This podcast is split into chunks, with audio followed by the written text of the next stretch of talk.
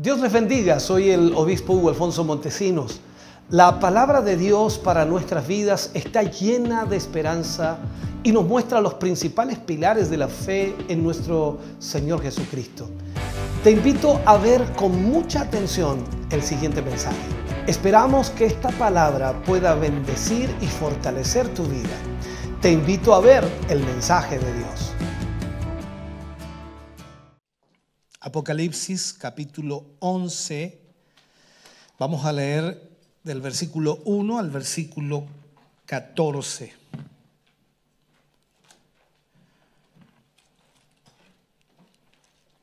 Aquí hablaremos de este tema de los dos testigos.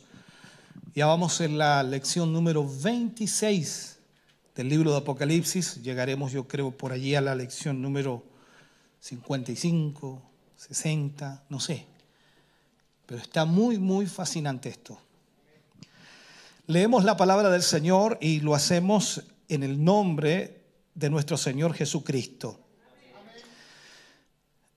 Dice, entonces me fue dada una caña semejante a una vara de medir y se me dijo, levántate y mide el templo de Dios y el altar y a los que adoran en él. Pero el patio que está fuera del templo, déjalo aparte y no lo midas porque ha sido entregado a los gentiles. Y ellos hollarán la ciudad santa 42 meses. Y daré a mis dos testigos que profeticen por 1260 días vestidos de silicio. Estos testigos son los dos olivos y los dos candeleros que están en pie delante del Dios de la tierra. Si alguno quiere dañarlos, sale fuego de la boca de ellos y devora a sus enemigos. Y si alguno quiere hacerles daño, debe morir él de la misma manera. Estos tienen poder para cerrar el cielo a fin de que no llueva en los días de su profecía, y tienen poder sobre las aguas para convertirlas en sangre, y para herir la tierra con toda plaga cuantas veces quieran. Cuando hayan acabado su testimonio, la bestia que sube del abismo hará guerra contra ellos y los vencerá y los matará. Y sus cadáveres estarán en la plaza la gran, de la gran ciudad que en sentido espiritual se llama Sodoma y Egipto, donde también nuestro Señor fue crucificado.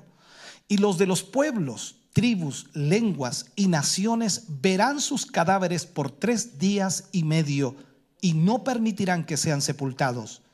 Y los moradores de la tierra se regocijarán sobre ellos y se alegrarán y se enviarán regalos unos a otros, porque estos dos profetas habían atormentado a los moradores de la tierra. Pero después de tres días y medio, entró en ellos el espíritu de vida enviado por Dios, y se levantaron sobre sus pies, y cayó gran temor sobre los que los vieron, y oyeron una gran voz del cielo que les decía, subid acá. Y subieron al cielo en una nube, y sus enemigos los vieron. En aquella hora hubo un gran terremoto y la décima parte de la ciudad se derrumbó y por el terremoto murieron en número de siete mil hombres y los demás se aterrorizaron y dieron gloria al Dios del cielo. El segundo ay pasó. He aquí, el tercer ay viene pronto. Padre, oramos en el nombre de Jesús. Vamos ante tu presencia, Señor, para pedir y rogar de tu guía, de tu dirección. Y que en esta noche, Señor, a través de esta palabra que podemos estudiar, conocer, entender, te pedimos, Señor, que tú te reveles y nos hables a cada uno de nosotros, que podamos conocer, Señor, el tiempo final, que podamos saber con claridad, Señor, lo que tu palabra nos enseña.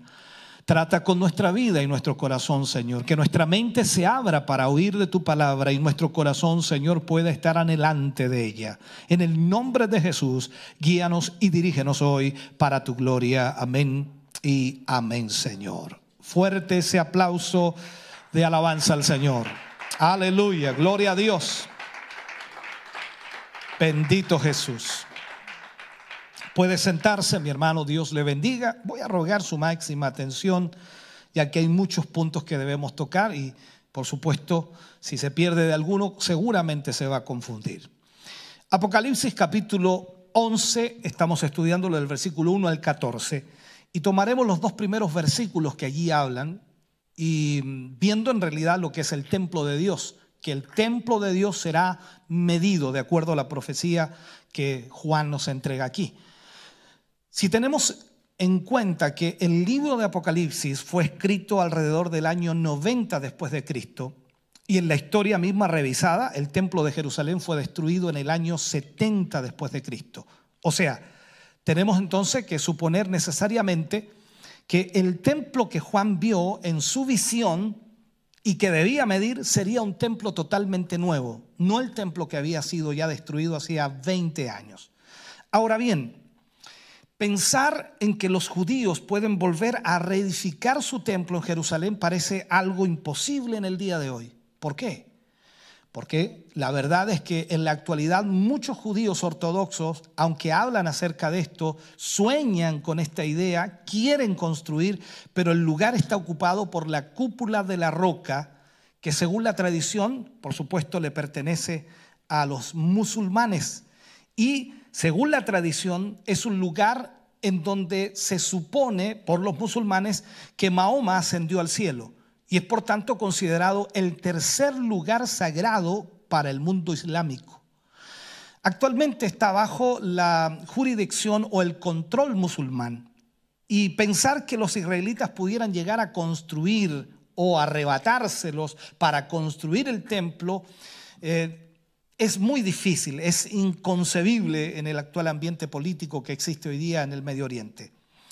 Algunos expertos eh, judíos han investigado, han analizado, han visto eh, la historia, han visto pergaminos eh, y también, por supuesto, de alguna manera mapas que les puedan dar una ubicación más exacta del templo y recientemente ellos han buscado y han encontrado que la ubicación real del templo está localizada justo al norte de la cúpula de la roca, o sea, en un área donde sí sería posible la construcción del nuevo templo.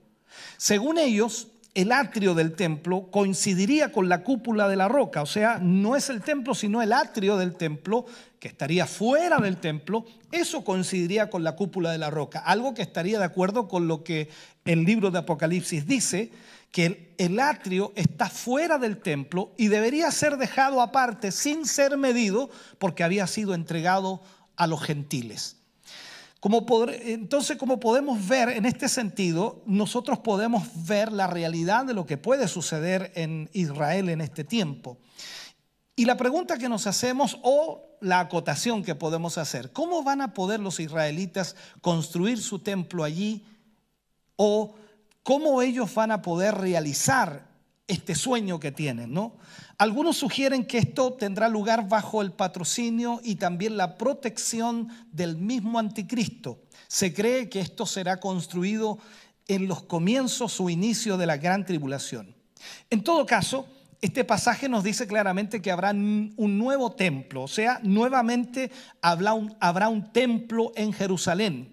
Y otros pasajes de la escritura sabemos también que nos hablan acerca del anticristo, que se sentará como si fuera Dios en el templo que Israel construirá. Es muy probable, hermano querido, que la reedificación del templo despierte un, un gran interés por la vida espiritual en Israel. De hecho, Juan no solo debía medir el templo, sino también, de acuerdo a lo que dice la Biblia, a los adoradores. O sea, ahí nos preguntamos nosotros, ¿quiénes son los adoradores del templo? No lo sabemos específicamente, pero quizás representan el futuro remanente de Israel, que adorará a Dios en el templo reconstruido. Y en ese caso, el hecho de medirlos puede tener que ver con saber cuántos o quiénes son. ¿Ya? En cierto sentido, entonces, se establece un contraste entre estos que adoran a Dios en su templo y aquellos que más adelante serán presentados eh, como adorando también a la bestia. No los mismos, pero sí, por supuesto, viendo que muchos adorarán a la bestia. Dios mide a sus adoradores aquí para saber quiénes son suyos y quiénes no lo son. Y más tarde la bestia hará algo parecido con el fin de sellar a los que son suyos. Eso lo habla el libro de Apocalipsis capítulo 13. En cuanto a la orden de medir el templo, es curioso que después de que Juan eh, nos proporciona, por supuesto, estos datos o esta estadística, nos va mostrando de alguna manera lo que, lo que sucede después de hacerlo.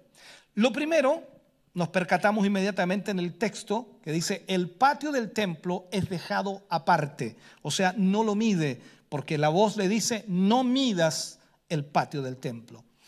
En el, antiguo, en el antiguo templo de Herodes había un patio exterior que estaba destinado como lugar de oración para los gentiles, no para los judíos, para los gentiles. Seguramente sea a este patio al que se refiere la, la prohibición que Juan recibe de no medir ese lugar, porque la escritura dice, pero el patio que está fuera del templo, déjalo aparte y no lo midas porque ha sido entregado a los gentiles. La idea entonces de dejarlo aparte implica cierto rechazo de parte de Dios hacia este patio exterior. Siguiendo con la misma idea que hace, por supuesto, un momento eh, estábamos expresando, Dios no reconocía esa parte como suya, no la reconoce como propia, sino que estaba fuera de la parte medida de lo que a Dios le interesaba. Por lo tanto, no era santa, sino era profana y la razón era porque había sido entregada a los gentiles, es decir, a aquellos que no eran judíos e iban a ser hollada por ellos. O sea, iban en otras palabras a hacer cosas que no tienen nada que ver con la voluntad de Dios en esa zona. Luego de eso, vemos también que la santa ciudad así lo menciona, la santa ciudad o la ciudad santa será hollada por los gentiles durante 42 meses. Sin duda, todos los detalles de este pasaje están relacionados con el futuro de Israel, el futuro de Israel. Dios no se ha olvidado de su pueblo. Hasta el día de hoy Israel sigue siendo el pueblo de Dios. Nosotros somos el pueblo injertado en el pueblo de Israel. Somos pueblo de Dios, pero somos el pueblo injertado no somos el pueblo original, sino el pueblo original es el pueblo de Israel. Por lo tanto, Dios aún sigue mirando a su pueblo y sigue de esta manera eh, relacionándose con su pueblo. Y en este caso aquí, Él no se ha olvidado de su pueblo. Todavía tiene planes gloriosos para Israel. De forma milagrosa, el templo, de acuerdo a la visión de Juan, habrá vuelto a ser edificado y los cultos y el funcionamiento de todo lo que Dios quería volverá a hacerse allí. Aunque eso sí, en medio de la hostilidad gentil a su alrededor, porque muchos se opondrán también a esto. Esta situación nos dice de alguna manera en el texto que se va a prolongar durante 42 meses. Habrá una pugna, una lucha, una presión, y esto es equivalente a 1200 60 días. Este periodo de tiempo en sus diferentes modalidades aparece varias veces en Apocalipsis, mostrándonos por supuesto que de algún modo hay cierta relación entre ellos. Vamos eh, a ver un poquito y, y, vemos también que los gentiles, de acuerdo a Apocalipsis 11, 2, dice, hollarán la ciudad, la ciudad santa, 42 meses. O sea, Aquí vemos entonces inmediatamente que Juan hace aparecer en la visión que él tiene, por supuesto, y nos dice a nosotros en lo que él escribe, la aparición de dos testigos. Y dice él, los dos testigos de Dios profetizarán por 1260 días y la bestia, a la bestia se le dio autoridad para actuar 42 meses. Aquí lo vemos en Apocalipsis 13:5 también esta realidad. Ahora, este periodo de tiempo aparece por primera vez con el profeta Daniel. Cuando usted lee el Antiguo Testamento y sobre todo que Daniel, que es el símil de eh, Apocalipsis en el sentido de profecías, entonces aparece allí esta realidad. Y es interesante la mención que hace eh, de la última semana de años, o sea, es decir, los últimos siete años que Daniel habla en el capítulo 9, versículo 27. Allí aparece un personaje también muy siniestro en lo que es la visión de Juan, que durante la primera mitad de esa semana, es decir, durante los tres años y medio primeros, hará pactos con todos, pero cambiará drásticamente en la segunda mitad de la semana, haciendo cesar, dice, el sacrificio y la ofrenda en el templo. Seguramente el periodo de 1260 días descritos en Apocalipsis 11, versículo 1 y 2, en los cuales el templo de Jerusalén, estará funcionando, estará ah, realizando los sacrificios, debemos entonces asociarlo con la primera parte de esa semana de, de años descrita en Daniel. Quizá el hecho de que Israel pueda levantar nuevamente su templo al comienzo de ese periodo se deba a alguno de los pactos que este personaje logre hacer. Cuando digo este personaje estoy hablando en realidad del anticristo. Pero vemos aquí en Apocalipsis 11, versículo 3 en adelante, donde Juan describe que aparecen los dos testigos. Y lo primero que tenemos que nosotros buscar de estos dos testigos es la misión que ellos tienen y la duración de su misión, porque tienen un tiempo, ¿ya? Juan introduce de repente estos dos testigos y ellos tendrían la misión de profetizar, y así lo dice, y daré a mis dos testigos que profeticen por 1260 días vestidos de silicio. O sea, ¿cuál era la misión? Profetizar. ¿Cuánto tiempo? 1260 días. El Antiguo Testamento terminaba anunciando que Dios enviaría un mensajero especial, preparando por supuesto la llegada del día del Señor.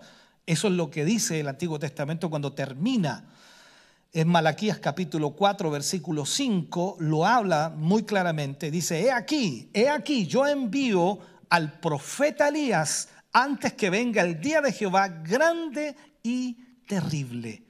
Ahora bien, en nuestro pasaje en Apocalipsis se nos dice que hay dos testigos y no uno solo. De acuerdo a lo que leíamos recién, Malaquías dice que es Elías.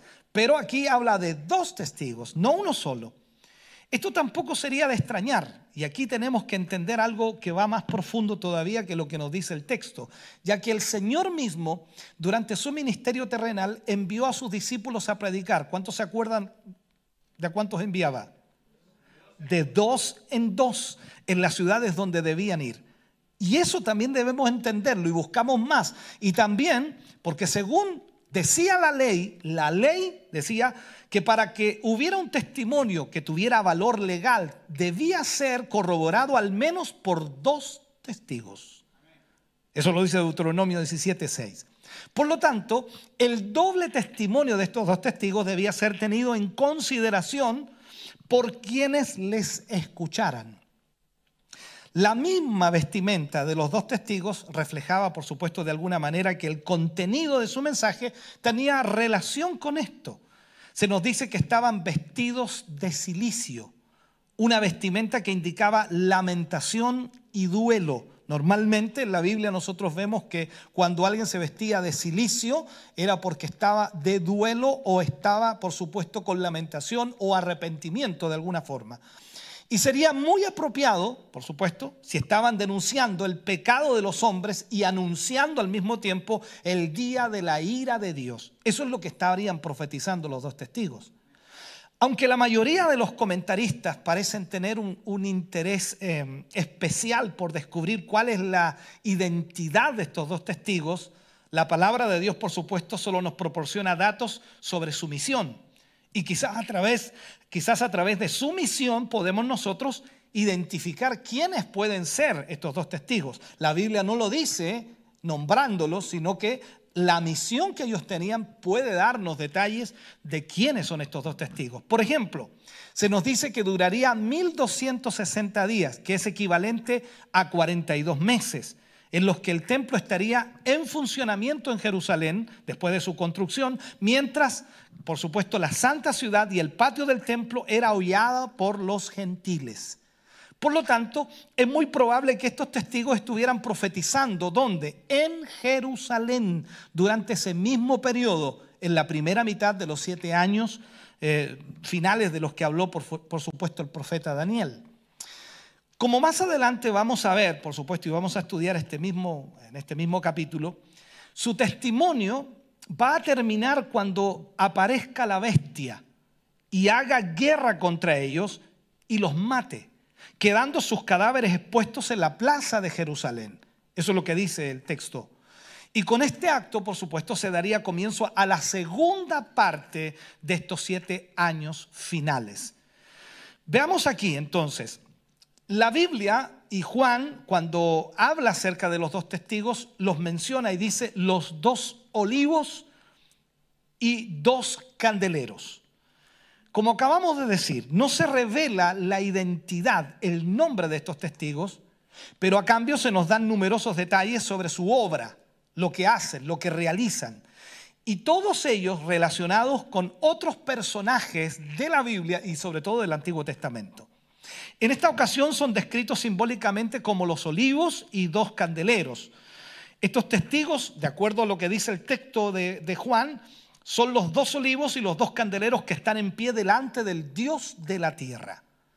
Evidentemente, este simbolismo es tomado del profeta Zacarías cuando habla acerca de los dos olivos. Por lo tanto, lo que estamos viendo es que el final de los tiempos o en el final de los tiempos Dios levantará a dos testigos especiales de dentro del mismo pueblo de Israel con el fin de hacer volver a la nación a su fidelidad a Dios. Hay muchos predicadores y muchos líderes que ministran acerca de esto y discrepan de que la gran tribulación sea para Israel. Y cuando nosotros vemos el contexto de Apocalipsis nos damos cuenta que es todo para Israel. Yo no entiendo que leen ellos, pero vamos a dejar eso de lado, vamos a seguir nosotros enfocándonos en el tema que tenemos. Entonces vemos ahí que son del mismo pueblo de Israel los dos testigos para hacer volver a la nación a la fidelidad a Dios y especialmente para prepararlos para la venida de su Mesías, porque recordemos que Israel todavía espera al Mesías. ¿Usted? No, yo no, yo ya tengo al Mesías usted también ya tiene al Mesías. Casi dijo, casi dijo, lo estoy esperando. No, nosotros ya lo tenemos. Es nuestro Salvador. Se llama Jesucristo. Amén. Entonces ellos esperan a su Mesías, al Señor Jesucristo. Lo otro que destaca ahí Juan dice la protección divina sobre los dos testigos. ¿Cómo Dios protege a estos dos testigos? Porque están por 1200 60 días. Escúcheme bien. Para que puedan desempeñar esta misión, para que ellos puedan realizar esta misión en el mundo hostil que están viviendo, Dios los equipara con poderes milagrosos para su propia protección. Dice, si alguno quiere dañarlos, sale fuego de la boca de ellos y devora a sus enemigos. O sea, mejor ni meterse con ellos. Y si alguno quiere hacerles daño, el que quiera hacerle daño, para interpretar, debe morir de la misma manera que quería hacerles daño a ellos. O sea, ningún poder humano podrá detenerles. Ningún poder humano podrá detenerles. Como otros profetas en tiempos pasados, ellos también serán preservados milagrosamente hasta que hayan cumplido su misión hasta que hayan ejecutado lo que Dios tenía para ellos. Recordemos un poquito. Por ejemplo, Moisés fue protegido frente a Faraón y Elías frente a la malvada Jezabel, por hacer solamente una memoria. Entonces, es más, todos aquellos que pretendan dañar a estos dos testigos serán juzgados en el acto Aquí no es que van a tener que ir frente a un juez y, ver la situación y No, ellos en el acto serán juzgados. O sea, alguien que se levante, me recuerda mucho a Eliseo cuando se burlaban de él los, muchachos y le decía, calvo, sube, calvo. Y él los reprendió y salieron dos osos y chao, en el acto. O sea, a eso me refiero. Entonces, en este sentido, el pasaje dice que sale fuego de su boca que devora a sus enemigos. Otra vez, el profeta Elías es un buen ejemplo en esto y totalmente claro, ¿no? Cuando dio la orden de su boca, dice, y cayó fuego del cielo sobre sus enemigos. Recuerde usted que hay un pasaje en donde venían a buscar los, soldados a, Elías, varón de Dios, le decía, el rey te llama. Y él decía, si soy varón de Dios, que descienda fuego y los consuma. Dios mío. De esos hombres necesitamos hoy día, ¿no? Ahora, podemos imaginarnos entonces la ira, la ira de sus enemigos. Imaginémonos entonces la ira del mundo hacia estos dos testigos. Porque tendrán no tan solo que escuchar el mensaje de la palabra de Dios que ellos entregarán, sino también ellos ejecutarán juicios sobre el mundo. Y no podrán silenciarlos de ninguna manera. No podrán acallarlos de ninguna manera. ¿Qué es lo que vemos ahí? El poder sobrenatural de su ministerio, lo vamos a llamar así, el poder sobrenatural de su ministerio. El poder divino que les será concedido a estos dos testigos. No solo tienen como finalidad protegerles de la hostilidad del mundo, de sus enemigos, sino también acreditar su predicación. O sea, ese poder va a marcar la diferencia de, lo, de que ellos están hablando en el nombre de Dios. De acuerdo al versículo, dice, estos tienen poder para cerrar el cielo a fin de que no llueva en los días de su profecía. Y tienen poder sobre las aguas para convertirlas en sangre y para herir la tierra con toda plaga cuantas veces quieran. Estos testigos estarán capacitados para realizar tres clases de milagros o señales, de acuerdo a lo que Juan nos revela en, este pasaje. De acuerdo a eso, tienen poder para cerrar el cielo a fin de que no llueva, a fin de que no llueva en los días de su profecía. Esta mención nos recuerda inmediatamente y nos lleva al Antiguo Testamento, Primera de Reyes capítulo 17, en donde Elías, frente al rey Acab, él dijo, no lloverá. ¿Recuerda usted eso que dijo? Y no llovió. O sea, aquí vemos algo importante. Luego tenemos que tienen poder sobre las aguas para convertirlas en sangre. Y en este caso la referencia es a Moisés, quien fue dotado, por supuesto, con un poder semejante cuando estaba frente a Faraón y convirtió las aguas del río Nilo en sangre. Eso sale en Éxodo capítulo 7. Luego, Juan nos dice, y para herir la tierra con toda plaga cuantas veces quieran. Nuevamente recordamos las plagas de Egipto que vinieron por medio del ministerio de Moisés. Como vemos, este tipo de milagros fueron propios de épocas de gran hostilidad contra Dios y contra sus siervos. Y hemos recordado entonces el ministerio de Moisés ante Faraón en Egipto y el de Elías ante Acab y su malvada esposa llamada ah, Jezabel. Se me había olvidado. Ahora, pero no encontramos absolutamente nada parecido en el Nuevo Testamento durante el ministerio de los apóstoles. O sea, no hay nada que nos diga que alguno de los apóstoles pueda aparecer aquí en esta gran tribulación. Solamente nos lleva al Antiguo Testamento y estos dos personajes, Moisés y Elías. Esto nos indica entonces que en el futuro que describe el libro de Apocalipsis, habrá también muchos enemigos muy poderosos y será necesario este tipo de milagros para vencer la resistencia que habrá en contra de Dios o en contra del mensaje de Dios. Por último, aunque el pasaje no nos revela la identidad de los dos testigos, como hemos visto, mucho de lo que se nos dice de ellos se corresponde con lo que en el pasado hicieron Moisés y Elías. Al mismo tiempo podemos unir un montón de pasajes más que no nos dará el tiempo, pero solamente pasar así rápidamente. Moisés y Elías, que ayunaron 40 días y 40 noches tal como Jesús lo hizo. Moisés y Elías, que aparecieron en el monte de la transfiguración al lado de Jesús. Moisés y Elías, que tienen, por supuesto, el fuego que caía del cielo y las plagas que cayeron en Egipto. Moisés, que representa a los muertos en Cristo, y Elías, que representa a los vivos que serán arrebatados. En otras palabras, tenemos ahí mucha base bíblica para decir que ellos serán los dos testigos. Ahora, luego Juan, en el capítulo 11, versículo 7 en adelante, habla y dice, la bestia que sube del abismo. Y aquí comienza a hablar Juan de esto. Acabamos de ver, por supuesto, la misión de los dos testigos y, y que no puede ser frustrada por ningún hombre hasta por supuesto que hayan acabado su testimonio, hasta que hayan acabado la obra que el Señor les encomendó. Solo después de eso la bestia que sube del abismo hará guerra contra ellos y les vencerá y les matará. Aquí debemos entender también que este es plan de Dios, propósito de Dios. No es que la bestia tiene más poder, no, es, simplemente es plan de Dios. Ahora, la pregunta nace inmediatamente, ¿quién es la bestia? No piensa en nadie usted. ¿Quién es la bestia?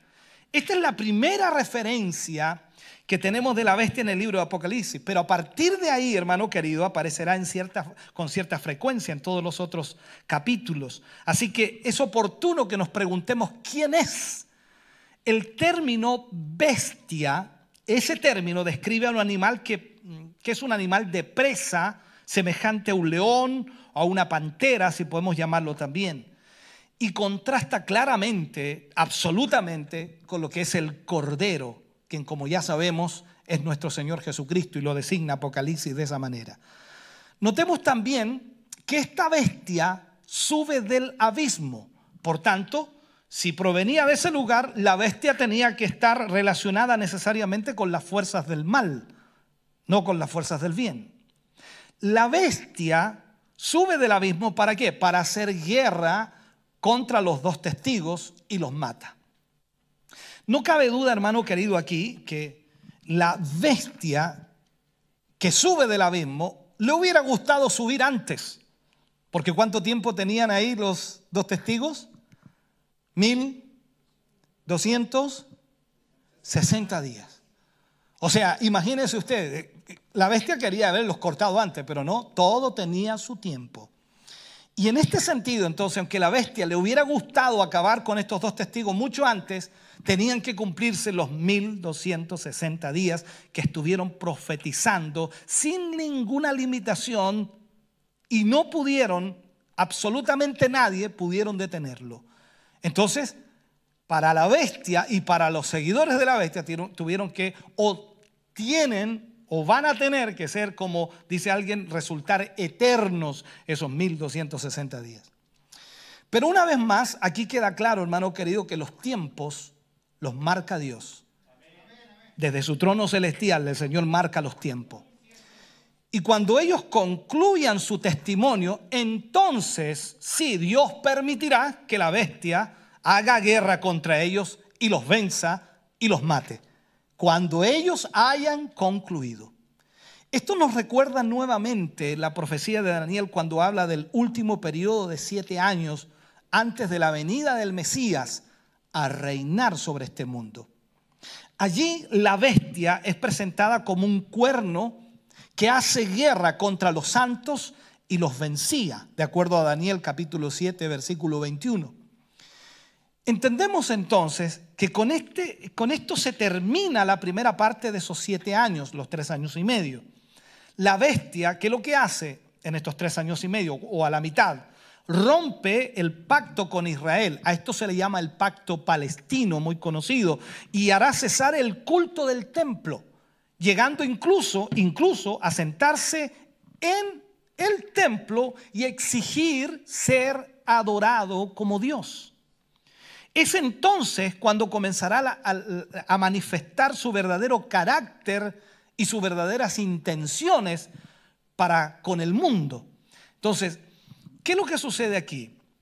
De acuerdo a lo que nosotros vemos y lo que Juan también nos explica o nos plantea en el libro de Apocalipsis, aquí viene la exposición de su triunfo, porque se le permite vencer a los dos testigos.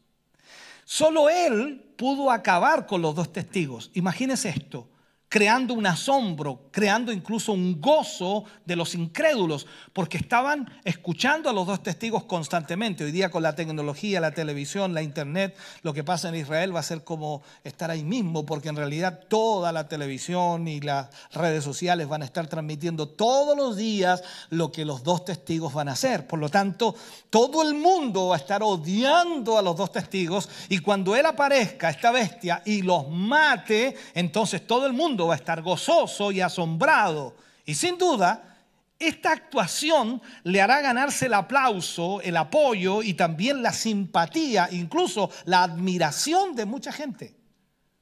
Por todo esto, sumado, querrá que todo el mundo vea los cadáveres de los dos testigos O sea, eso es la exposición de su triunfo. A eso se refiere. Y de acuerdo al versículo dice, y sus cadáveres estarán en la plaza de la grande ciudad que en sentido espiritual se llama Sodoma y Egipto, donde también nuestro Señor fue crucificado. Y los de los pueblos, tribus, lenguas y naciones verán sus cadáveres por tres días y medio y no permitirán que sean sepultados. O sea, ante los cadáveres de los dos testigos, la, bestia se exhibirá como vencedora absoluta. Y en muy poco tiempo exigirá la adoración. O sea, imaginémonos que nadie podía detener a los dos testigos por 1260 días. Y ahora aparece uno que los vence. ¿Qué piensa usted? Dice, este tiene más poder. Este tiene más poder. Entonces hará creer a los hombres que no hay nadie más fuerte que él. Ni tampoco hay ningún Dios ahí afuera, sino que él solamente. Así que ella o esta bestia va a exigir que le adoren, porque tiene un único y poder absoluto. A eso se refiere. Pero el hecho de no permitir también que los dos testigos sean sepultados no solo tendrá como objetivo que todas las personas los vean allí en la plaza de Jerusalén y admiren su triunfo contra aquellos que parecían invencibles, sino que también pudiera servir de escarmiento para otros. O sea, es como decir, nadie se oponga a mí. ¿Vieron lo que pude hacer con estos dos que nadie podía derrotarlos? Ahora nadie se oponga a mí. ¿Me sigue, cierto? Es por lo tanto, hermano querido, una exposición de fuerza, pero también de mucho odio. En casi todas las culturas, cuando nosotros analizamos las culturas y en todo el mundo, es una enorme indignidad que los cuerpos queden expuestos a la vista de todos sin ser sepultados. Normalmente en cualquier cultura los sepultan. Y aquí, aunque estuvieran muertos, la bestia quería seguir humillándolos. Esa era la finalidad. Odiaba con todas sus fuerzas a quienes eran los dos testigos y lo que habían predicado o profetizado. Y no solo ella, no, no, tan solo la bestia, sino que también las gentes de todos los lugares sentirán el mismo resentimiento contra ellos. Por eso nos dice que todas las personas, los pueblos, las tribus, lenguas y naciones querrán ver sus cadáveres allí. Así que imagínense la televisión transmitiendo minuto a minuto, hora a hora, día a día, los cadáveres allí. Será un espectáculo a nivel mundial habrá una expectación por ver a aquellos que por tres años y medio, entienda esto por favor, habían estado profetizando de parte de Dios sin que nadie pudiera impedírselo, pero también trayendo plagas y juicios sobre la tierra. Seguramente, y lo digo nuevamente, será transmitido por las televisiones, por todo el mundo y circularán, por supuesto, por todas las redes sociales, ampliamente por internet, porque eso es un hecho. Y frente a aquellos impotentes cadáveres que estarán allí en la plaza de Jerusalén, la bestia va a aparecer como el único poder supremo. Otro detalle importante aquí es el lugar en el que todo esto se llevará a cabo. Se nos dice, de acuerdo al versículo, sus cadáveres estarán en la plaza de la grande ciudad que en sentido espiritual se llama Sodoma y Egipto, donde también nuestro Señor fue crucificado. Una vez más, Juan no llega a mencionar el nombre de la ciudad, no nos da el nombre de la ciudad, sino que tenemos que deducirlo a partir de los datos que Juan nos proporciona. Pero con esto tiene también una intención concreta, Juan, y quiere mostrarnos el estado espiritual y social del lugar donde ocurren todas estas cosas. Entonces, ¿a cuál ciudad se refiere Juan? Empecemos a notar que la identifica en el sentido espiritual con Sodoma y con Egipto.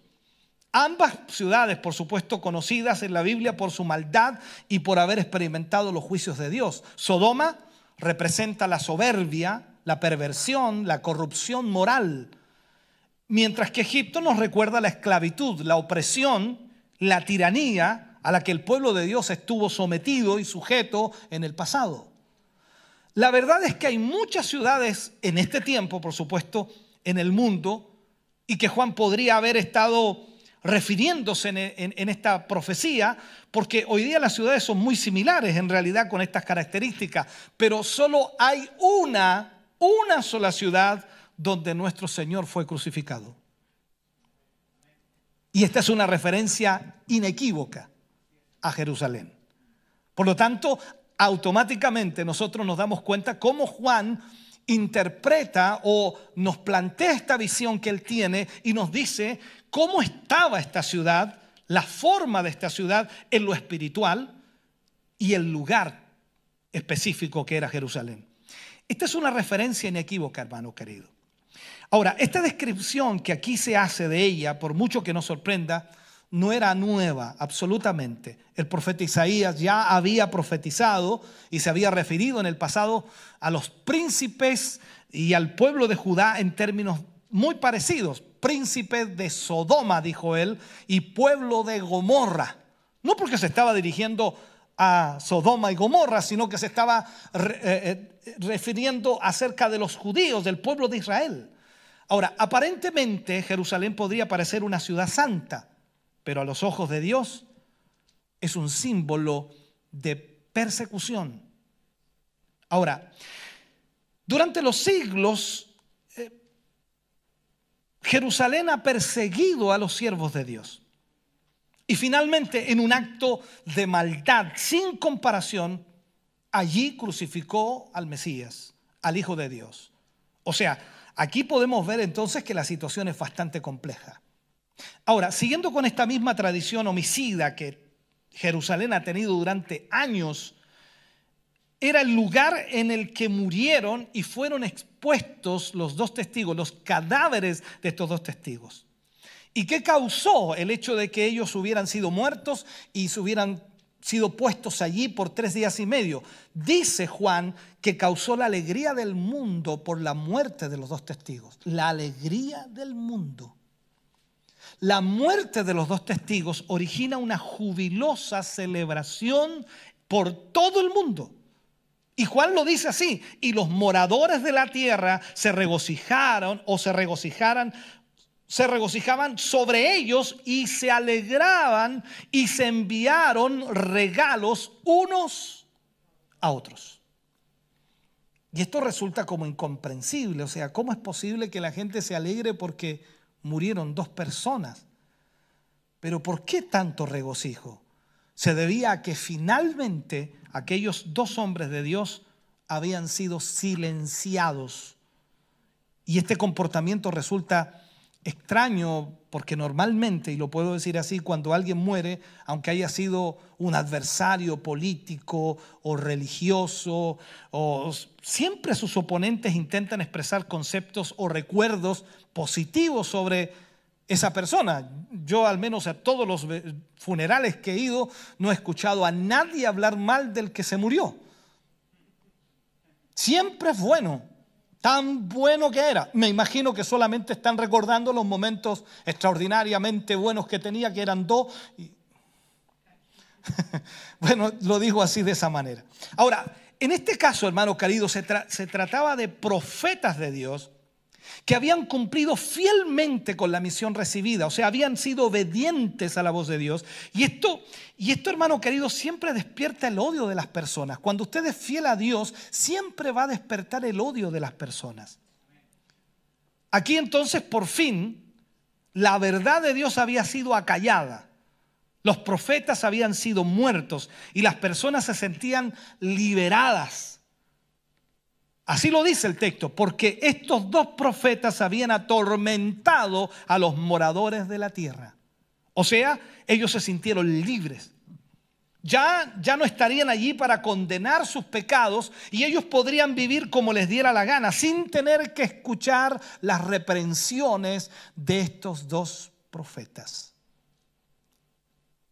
pero sin darse cuenta al mismo tiempo que se habían liberado de los profetas de Dios, la bestia iba adquiriendo cada vez más dominio sobre los hombres. Realmente todo esto ya está, hermano querido, ocurriendo en nuestro mundo hoy día. La manipulación y el control de las sociedades y el control del mundo se está dando por todas partes. Ahora, el Evangelio de amor de Dios resulta ser tormento para la humanidad. Es por eso que la ONU hace algún mes atrás dijo, y, lo dijeron allí en la ONU, hermano querido, declararon que el Evangelio era enemigo de la ONU. Así de simple. O sea, esperemos lo que viene, ¿no? Entonces, ¿qué es lo que, sucede aquí? La, humanidad celebra fiesta cuando por fin consiguen silenciar a Dios y a sus mensajeros. La, predicación fiel del Evangelio siempre incomoda a los que no quieren convertirse a Cristo. Siempre los va a incomodar. Gracias a Dios, nosotros aquí no estamos más que felices porque conocemos al Señor. Entonces, un profeta que condena el pecado siempre será un tormento para quienes le escuchen. ¿Era así? ¿Será así? ¿Es así? Y lógicamente seguirá siendo. Si esto es cierto, tal vez entonces tenemos que entender algo. Preguntarnos entonces de alguna manera por qué en muchas partes la iglesia de Cristo vive tan tranquila en medio de este mundo sin que nadie se sienta incómodo por su presencia. Qué increíble, ¿no? Quizás se deba a que hemos dejado de ser fieles a la palabra de Dios. Quizás se deba a que nuestra misión en este mundo la hemos perdido, la hemos extraviado o no la estamos ejecutando. Y ya para cerrar, que creo que ya es suficiente, ¿no? Dios mío, la resurrección de los dos testigos. Me encanta esta parte. ¡Wow! De acuerdo a Apocalipsis capítulo 11, versículo 11 al 14, los dos testigos, los dos siervos del Señor son vindicados por Dios. O sea, aquí la alegría del mundo les duró poco. Tres días y medio nomás. Una vez más, la victoria que Satanás había logrado fue ¿cómo le puedo decir? Más aparente que real. Miremos qué le pasó. De acuerdo al contexto bíblico, dice, pero después de tres días y medio entró en ellos espíritu de vida enviado por Dios y se levantaron sobre sus pies. O sea, ellos habían sellado su testimonio con su propia sangre, con su propia vida. Y ahora el Señor los defendió confirmando su testimonio cuando los levantó de entre los muertos. Resucitaron. Qué increíble, hermano querido. Estos hechos nos recuerdan inevitablemente la historia de nuestro Señor Jesucristo. Tres días. Él lo dijo, Así como el profeta Jonás estuvo tres días en el diente del pez, así es necesario que el Hijo del Hombre esté tres días. Pero llegó el domingo, hermano. Y Él se levantó dentro de los muertos. Entonces miramos la escritura y miramos la palabra del Señor y toda sigue cumpliéndose.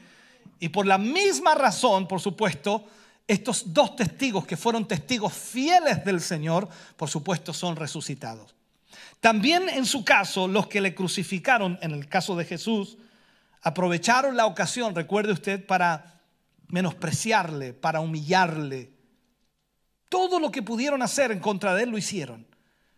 Y cuando pensaban que ya habían acabado con él, de acuerdo a la Biblia, dice su padre, su padre lo resucitó de entre los muertos a los tres días, haciendo enmudecer el triunfo de sus enemigos, haciendo enmudecer el triunfo de Satanás, haciendo enmudecer la fiesta de los demonios, porque así lo hizo el Señor Jesucristo, bendito Dios.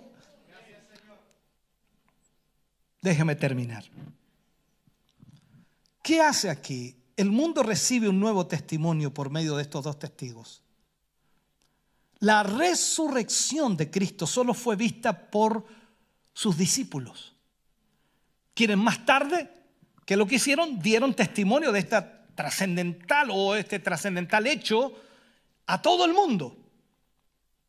Pero hasta el día de hoy muy pocos lo creen porque cuesta, dice alguien, creer aquello.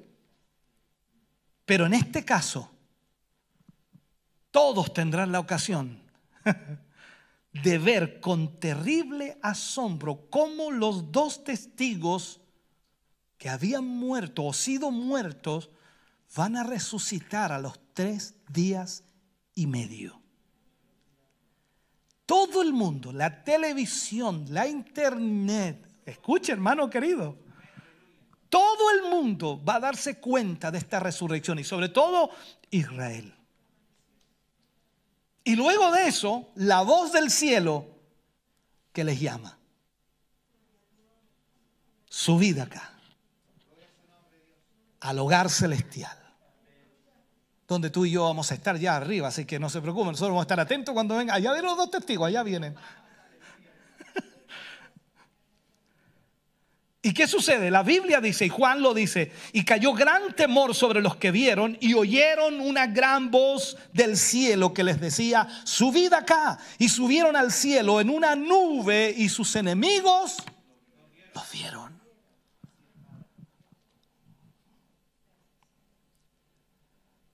Tal vez en ese momento todo, todo, todo estaba siendo transmitido. Yo, digo como tiempo pasado, lo, leo de esa manera, pero usted entiende que va a ser tiempo futuro, ¿cierto? ¿Ya? Entonces, todo el mundo lo está viendo porque la transmisión, la televisión, las televisiones chismosas esa, toda esa, Van a estar todas ahí por internet, todo el mundo, los celulares, todos grabando, filmando cuando vayan subiendo. Oye, va a ser impresionante, hermano querido. En todo caso, yo no quiero estar aquí para eso, yo lo veo de arriba. Como bien dijo Job, y cuando nosotros vamos al libro de Job, capítulo 20, versículo 5, dice, la alegría de los malos es breve y el gozo del impío por un momento. Entonces, la, de repente la alegría de los enemigos se convierte en un gran temor. El triunfo de los dos testigos de Dios implicaba entonces su propia derrota final, la derrota del enemigo. Otra vez había quedado en evidencia el poder de Dios, que es infinitamente mayor que el poder de la bestia. Y en cuanto a los dos testigos que acababan de ser resucitados, tal vez, tal vez, tal vez esperaríamos que reanudaran su ministerio, ¿no? De, predicación, de, de profecía. Pero Dios tenía otros planes para ellos y los llamó al cielo. Dios iba a hacer algo más después de la ascensión de los siervos que habían cumplido su misión, esos siervos que van al cielo. De acuerdo a la Biblia, dice, en aquella hora hubo un gran terremoto y la décima parte de la ciudad se destruyó. Wow, tremendo terremoto, hermano. Y por el terremoto murieron un número de siete mil hombres. ¿Cuántos murieron en el último terremoto 2010 acá? 465 personas. Y la destrucción fue bien grande. Aquí van a morir siete mil. Así que échele más o menos una medición del terremoto como tiene que ser. ¿Ya? Eh, por eso que nosotros tenemos, cuando leemos, tenemos que tratar de imaginar la magnitud de este terremoto que va a destruir, de acuerdo a esto, va a destruir la décima parte de la ciudad, se va a derrumbar. Entonces, aquí vemos la realidad. Dios, hermano querido, ha usado los terremotos en otras ocasiones en la historia bíblica para convencer a los hombres de su pecado y vindicar su palabra para que los hombres vuelvan a Él. Por ejemplo, se produjo un terremoto cuando Cristo murió en la cruz. ¿Recuerda usted eso? La Biblia lo dice en Mateo 27, 54. Y también se produjo un terremoto cuando Jesús resucitó. Murió, terremoto. Resucitó, terremoto. Por otro lado, La destrucción de la décima parte de la ciudad y la muerte de siete mil hombres anunciaban la indignación de Dios y también de su juicio. Lo que vemos también ahí de Juan es la respuesta de los hombres al testimonio de Dios. No había ninguna duda de que todos estos acontecimientos procedían de Dios. Y eso es lo que Dios trata de hacer en todo Apocalipsis. Mostrarle al hombre que todo lo que sucede allí es por la mano de Dios. Es el control de Dios. Entonces, ¿cuál fue la respuesta de los hombres ante ellos? Ante este terremoto, ante los dos testigos resucitados. Se nos describe en la Biblia y dice, y los demás se aterrorizaron y dieron gloria al Dios del cielo. O sea, aquellos que no habían muerto por consecuencia del terremoto sintieron un profundo terror, un miedo, y en el texto nos dice que dieron gloria al Dios del cielo. ¿Significa esto que se arrepintieron? ¿Se convirtieron en verdaderos adoradores de Dios? Esa es la pregunta que nos hacemos. Muchos nos gustaría que fuera así. Y que la muerte de los dos testigos pudiera servir para que finalmente, a pesar de todo, las personas llegaran a conocer a Dios. Nos encantaría.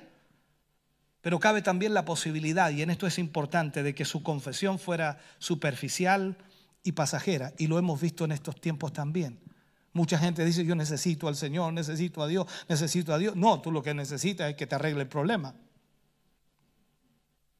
No, es que yo necesito a Dios, necesitas que te sane, pero ahí está el problema. Hay mucha gente, lamentablemente, puede buscar a Dios en un momento X, pero se olvida luego de Él. Como ya hemos visto anteriormente, hermano querido, el temor de los, de los juicios de Dios no produce en los hombres un auténtico arrepentimiento. Y eso es lo más lamentable de todo. Por lo tanto, usted y yo, cuando leemos la palabra de Dios y leemos el libro de Apocalipsis, debemos entender lo que la palabra nos enseña y estudiarla con claridad. Entender que no es un libro velado para nosotros y que no se puede estudiar, es un libro que tiene todo, todo claro y aún más, todo lo que necesite de ese libro está en la misma palabra de Dios. Por lo tanto, es maravilloso cuando estudiamos de él. Ahora, todo lo que hemos mencionado y lo que va a ocurrir en esta tierra será, por supuesto, la gran tribulación. Usted y yo ya no estaremos aquí. Si somos fieles, si servimos a Dios con todo nuestro corazón, ya no estaremos aquí. Póngase de pie, por favor, en esta hora. Aleluya. Bendito sea el nombre del Señor. Padre, oramos en el nombre de Jesús. Vamos ante su presencia en esta noche. Hemos ministrado su palabra, Señor, y cada uno de sus hijos aquí ha oído y ha escuchado, Señor, esta profecía que entregaste a Juan. Hoy para nosotros, Señor, sin duda nos da la claridad de lo que va a ocurrir en ese tiempo. Y al leerlo, Señor, nosotros nos apercibimos. Nosotros nos preparamos. No para pasar ese momento, sino nos preparamos para que tú nos lleves. Para escapar de la ira venidera, para escapar, Señor, de lo que vendrá a esta tierra. Señor, gracias por tu palabra. Gracias por ministrarnos. Gracias por hablarnos, Señor. Y gracias por revelarnos tu palabra. Te agradecemos en esta noche, Señor, por la atención de cada uno de nuestros hermanos. Te agradecemos por tu Espíritu Santo moviéndose en medio nuestro en esta noche. Te agradecemos, Señor, porque tú nos has bendecido una vez más a través de esta palabra. Gracias, mi Dios. Bendecimos a nuestros hermanos y hermanas. Fortaléceles y ayúdales, Señor. Si hay debilidades, Dios mío, trata en sus vidas para que en esta noche toda debilidad, Señor, sea afirmada y reafirmada en tu palabra. Crea convicciones firmes, Señor, en cada corazón para que confíen en ti, Señor, y crean con todo el corazón de que tú obrarás en sus vidas. Señor, gracias te damos por esta palabra. Te agradecemos tu y tu bondad hoy para tu gloria. Amén y amén, Señor. Fuerte ese aplauso de alabanza al Señor. Estamos contentos de que hayas visto y escuchado este mensaje. Creo con todo mi corazón que Dios le ha bendecido. Quiero invitarles a suscribirse a mis redes sociales, donde tenemos contenido que le ayudará a alimentar su vida espiritual.